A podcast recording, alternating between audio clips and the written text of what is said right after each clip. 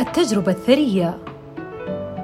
رامون هو مصور إسباني قدم إلى المملكة لحضور نهائي السوبر الأسباني لكرة القدم.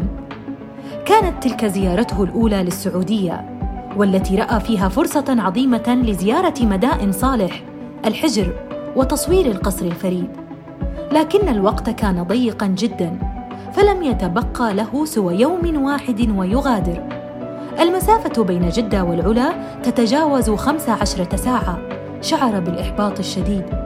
واكتفى بكتابة أمنيته في أحد المواقع السياحية أثناء تصفحه للصور الموجودة للعلا.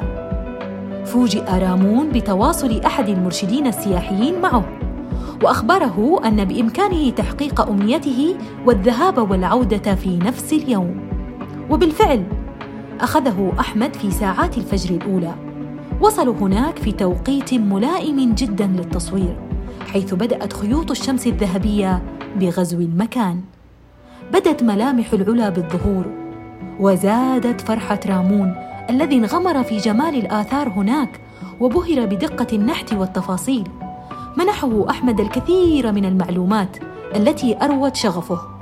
تمكن أيضا من الحصول على العديد من الصور الجميلة رغم قصر الزيارة.